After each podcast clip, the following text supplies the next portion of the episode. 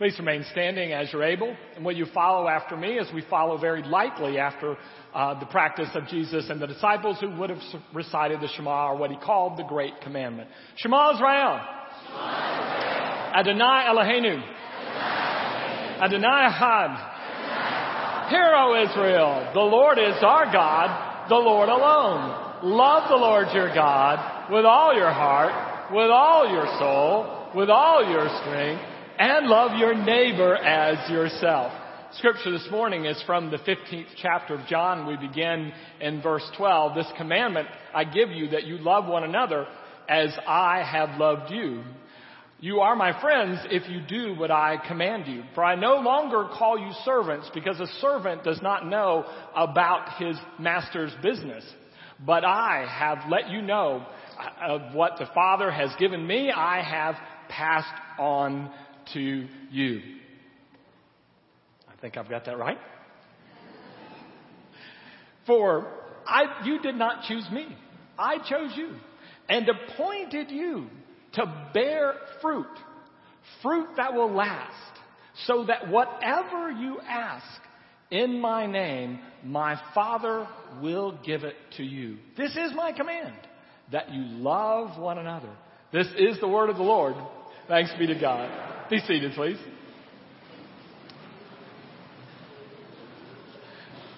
About 25 years ago, um, our, on our 20th anniversary, my wife and I had the opportunity to go to Paris and London for a few days. And so we went to a, a small boutique um, uh, hotel in Paris, and they uh, took good care of us. They they were good servants, and everything was great. And it came time to leave. We had to go and and catch uh, the the, the uh, bullet train to go through the Channel and get to London. So we called for a taxi, but there was no response. And we got a little nervous and uh, communicated the desk, and they said they'd call again, and and there was no response. And so we looked at them like, help, and and they said, well, sometimes you know taxis don't come. And then they said, you know, the metro station is that way. I would hurry. Well, they were good servants up to a point. But I thought about what a different experience I had this past week. As I mentioned last week's sermon, uh, I get the opportunity to facilitate a group of younger pastors of large churches. And so I'm their leader, but also then their servant. So I help set up the meetings and help schedule the speakers and facilitate the discussion and check on them and see how things are uh, going. And so I, I try to serve them and I'm responsible for, in some ways for their experience. And so often we meet in Dallas, and when one of them needs a ride to Love Field, I'll take them to Love Field and, and make sure they get there. But this time we met in Oklahoma City. And what was interesting after I'd spent this time serving them, they said to me, Do you need a ride to the airport?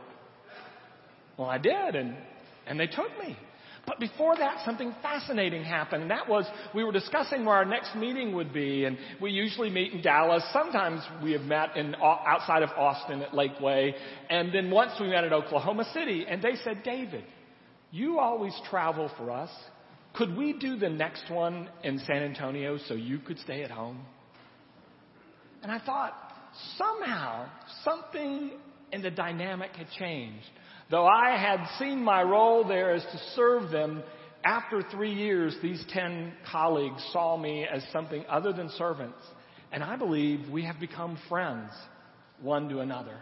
Jesus draws a distinction in our passage this morning about the difference between servants and friends. And it's not that the ancient world doesn't talk about friendship.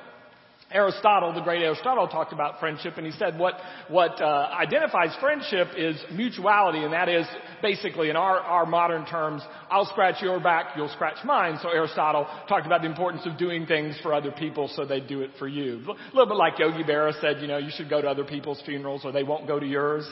Um, Something like that. That was Aristotle. But other ancient writers talked about well, the importance of loyalty and what distinguishes friendship is loyalty. But Jesus, I think, had a different take about that and drew an interesting distinction between friendship and servants. And he drew it uh, on a couple of ways. And, uh, and one of the ways that he did it was this. He said, one difference between friends and servants is that usually the servant has no idea what is going on. They're not really clued in to the master's business. Uh, and if you watch Downton Abbey, you know, you get that sense that those who are downstairs, they kind of know that a layoff is coming, but they're not really sure exactly who, when, and how it's all going to shake out. They are not privy to all the discussions upstairs. And in the same way, that, that's how it works with servants. But Jesus says with friends, though, there's this more free flowing sharing of what's going on in one another's life. And then he says this, and another difference is that friends will lay down their life for friends. That there's a sacrifice involved in friendship. And just to make sure that, that we get the point, uh, he, he tells us not only that, but he demonstrates it, of course, with his life. There's something about friendship that's sacrificial. And that certainly fits the biblical context. Perhaps the greatest story of friendship in the Older Testament is David and Jonathan. Real quickly, there's a king on the throne. His name is Saul. His successor should be uh, his son, Jonathan.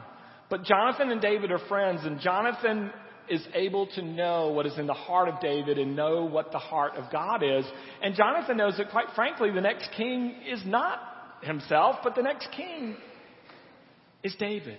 Even though that will anger his father, and his father sees David as a rival and wants to kill him. Jonathan, as we read the story, will risk his life for his friend David, even though his friend will take what is rightfully his, the throne, from him. And even though that will mean that his father will even come after and want to kill him, his own son, Jonathan. And that's a biblical picture of friendship, of the sacrifice that's involved. And I think one thing the ancient world and Jesus would all agree on, and, and that is we sometimes don't really know who our friends are until tough times come till push comes to shove. And so, uh, what is so amazing is Jesus is talking about friendship here in chapter 15 of John, and it's not long after he has raised Lazarus from the dead in chapter 11 of John. And the interesting thing about Lazarus is he's called Jesus' friend. So Jesus goes in, raises him from the dead, which is, you know, a great thing to do for a friend. But here's the deal. The Gospel of John is clear that once Jesus has raised Lazarus from the dead, his opponents will have no choice but now to kill him.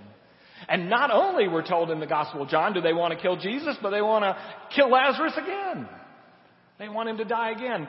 Jesus has risked his life for a friend. And so they have this picture. And of course, they have a picture they can't quite see yet in John the 15th chapter, and that is that their friend, even though they're not always clear about what he's talking about, they don't always do what he asks, their friend, even though one of them will betray him, their friend, even though one of them will deny even knowing him, will go and make the ultimate sacrifice and lay down his life on their behalf. It is in the difficult times that we find out who our friends are, and in the most difficult times, Jesus reveals himself as friend. Which leads me to simply ask a question this morning Is the church a group of servants of Jesus our group of friends. Now, there's lots of good things to say about servants. Jesus once said, I am among you as one who serves, and calls on us to serve one another. And in the Gospel of John, takes a towel and washes the disciples' feet and reminds them about the importance of serving others. But one of the things I've noticed is that churches that primarily identify themselves as servants of Jesus sometimes get to the point where they offer that service in effort to justify themselves or to take care of some obligation or to uh, discharge a duty. And the relationship of friendship between them and Jesus is sacrificed for the servant aspect.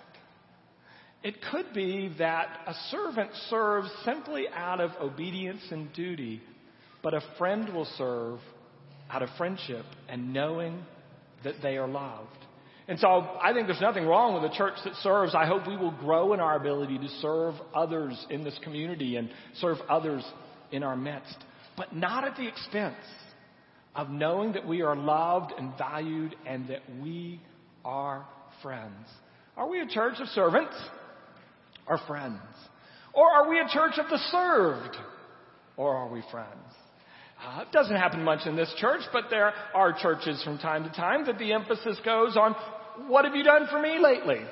How happy am I with what's happening? How, how are things going according to my needs and desires. And, you know, we do stuff as a church that contributes to it, sort of a, a consumer mentality. And, and um, the other week I was looking for an old sermon that I preached. You know, it's just good stewardship, right? You know, you don't want to waste something. So I'm looking and I can't find the notes, so I go, I'll go online. I'll find that sermon. And I found the month I preached it. I remembered and I got ready to hit play. But then I saw it. Did you know that if you go online, I probably shouldn't tell you this, and you listen to an old sermon, you can rate it?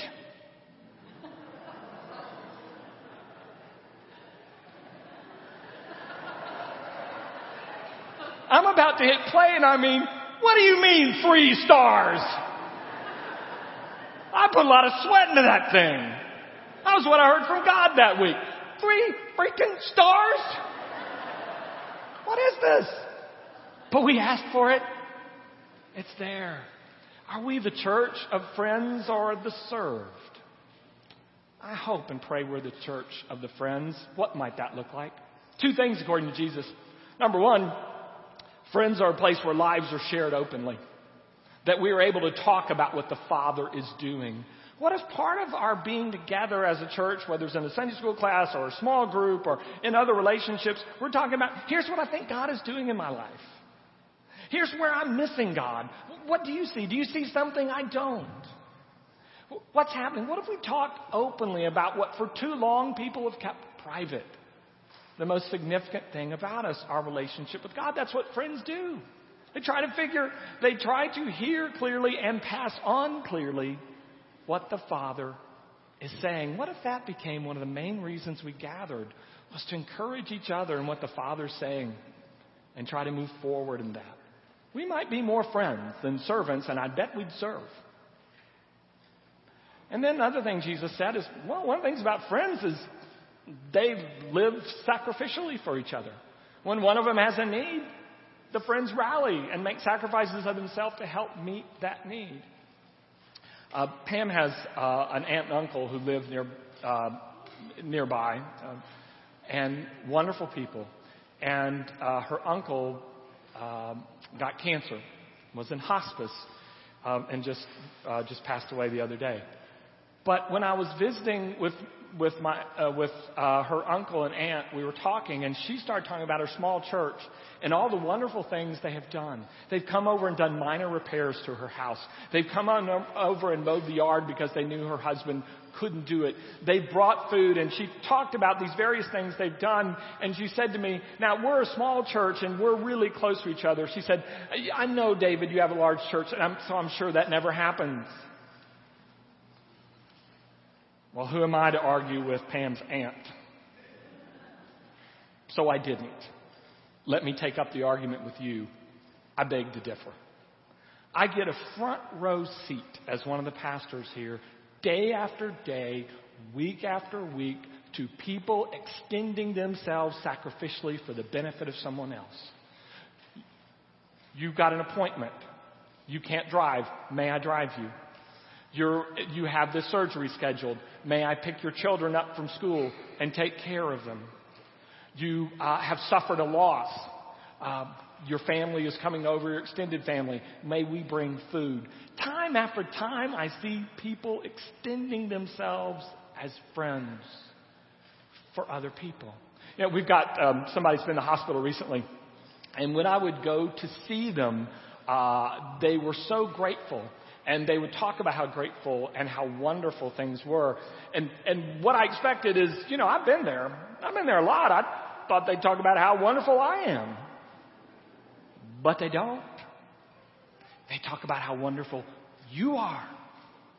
All the people that call, they pulled out a list and started reading me the names of people who had made offers to do one thing or another for them. I see that every day. That's service, but it's service done out of the sense that we are friends with Jesus, who's called us to be friends with one another, that involves not only deep sharing of our lives and what's going on, but sharing of what the resources we can bring to a situation. And I think that's who we are. I think, to use Jesus' term, a church of friends. But having said that, though, there are a few things I, I, I, I'm a little concerned about. First one's this. Sometimes, you know, we can be so busy about being friends with each other and, and sacrificing for each other and looking out for each other that we forget to make new friends. That we forget about those who right now don't have friends. I'm reminded of that great story Fred Craddock tells uh, he was pastor years ago. We just got out of seminary in a community that was very small, but suddenly a big power plant came into town and the community started to get large. Apartments uh, were being raised as all sorts of people came in from across the state and out of state and moved to this community. And he was pastor of the small church and they realized that their tight friendship was being threatened. So at an emergency board meeting one night, they made this resolution and it passed with little opposition except the pastor, and they reminded him he could not vote. The resolution was this the only people who can join this church are people who are land owners in this county. And so 30 years later, he and his wife are on vacation. They go there to that area in the mountains. And sure enough, the church is still there. still standing. It's amazing. Only there, there's no cross on the roof. No cross. Instead of a cross, there will be these three big letters that light up at night, you know, electrified. And the three letters are B, B, Q. And they walked inside that church, and there were all sorts of people who didn't own land in that county. People traveling through on the highway, eating pork and eating brisket and eating cornbread. And, and Fred looked at his wife and said, well, They'd have never been welcome while I was here. Be careful that our friendship isn't so tight that we forget to make new friends. I think the second thing about sacrifice is be careful that, to think that only the large sacrifices count. If I can steal from Fred Craddock again, he said when he was growing up uh, in, the, in the Cold War era, he said he had this vision of, of his life as like to be given away sacrificially for Jesus in one fell swoop. He said it was like a hundred thousand dollar check that I would just cash at one time. And he said I could see myself as a missionary behind the Iron Curtain and they'd catch me, line me up against a wall and shoot me. And he said years later, church tour groups will, will come there and point and say, well, there's where old Fred gave his life for Jesus. He said, but as I've matured, I realize it's never that hundred thousand all at once. It's a dollar here as I make a phone call, a couple dollars there as I cross the room to meet somebody, uh, even though I don't know them well. A dollar here as, as I listen carefully. That our life is given out probably in smaller, consistent sacrifices. And not in one big swoop. We think about Jesus' sacrifice on the cross, and well, we should, but let's not neglect that Jesus lived a life of constant sacrifices for his friends all along. What he did at the end was no different than what he did in character from the beginning. So let's not think only the sacrifice, we just throw ourselves on the grenade right now, all at once. There'll be many times we'll be called on again and again and again, and a church of friends continues to respond. And then finally this. I've noticed that in friendships, sometimes our friendships will go through highs and lows and they'll be tested in different ways.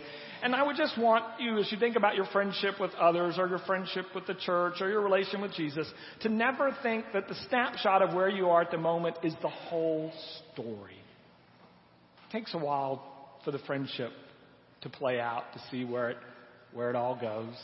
It's not just one moment at one time colleague of mine was telling me um, uh, about another church where the prayer ministry put on their prayer line uh, the, about the death of somebody, which is a nice thing to do, except for the past the problem that the guy wasn't dead. In fact, he was very much alive, and soon was released from the hospital. And we started talking with each other about. You, can you imagine the first disciples probably put out the news too that Jesus was dead? This was it. Look at the story of the, of the road to Emmaus.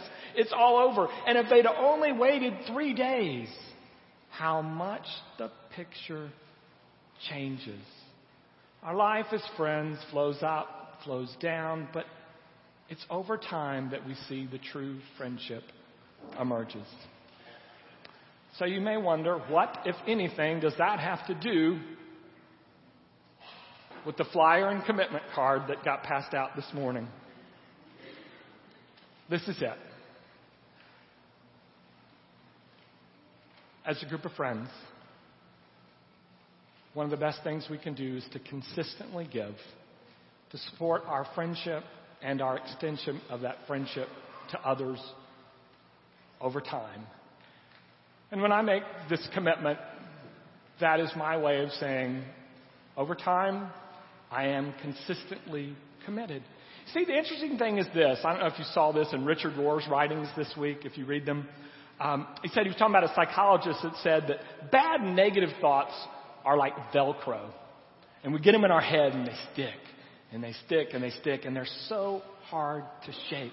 And he said, and the good positive thoughts are like Teflon and we can't seem to hold them. I believe in this church. I believe in our friendship. One of the ways that helps me hold on to that belief is that when I make an act of commitment, it helps it stick more in my life, in my living out sacrificially of that friendship. So, this what I'm going to invite you to do this morning, following Matt reading the prayer. You'll find three baskets at the front. And, and this is what actually we learned, not from fundraisers, we learned this from Burundians. In Burundi, which has the world's second poorest economy, when they take up the offering, 90% of the people will have nothing to give. They sold no corn. They delivered nothing by bicycle that week. That week they have nothing. But those who have and those who don't come up to a basket and put their hand in it. And those who have something, drop it in. Those who don't, just put their hand in as a way of saying, when it comes, Lord, I will share. So this morning, I'll invite you, if you've prayed through it and you're ready, come forward. Place it uh, in the basket as a way of expressing your commitment. And if you're not ready, let's say you were, um, I don't know, let me just pick an example out of the blue. Let's say you were a pastor who was out of town all week. And you forgot to have this discussion about this card with your family. Then you could still come forward and you could put it in the basket just blank as a a symbol that says, Lord, I'm committed, and I'll get there. At any rate, I would want you to come and just say, This friendship's important to me. I want to be a part of what God is doing as we extend this friendship within our community out to a larger world.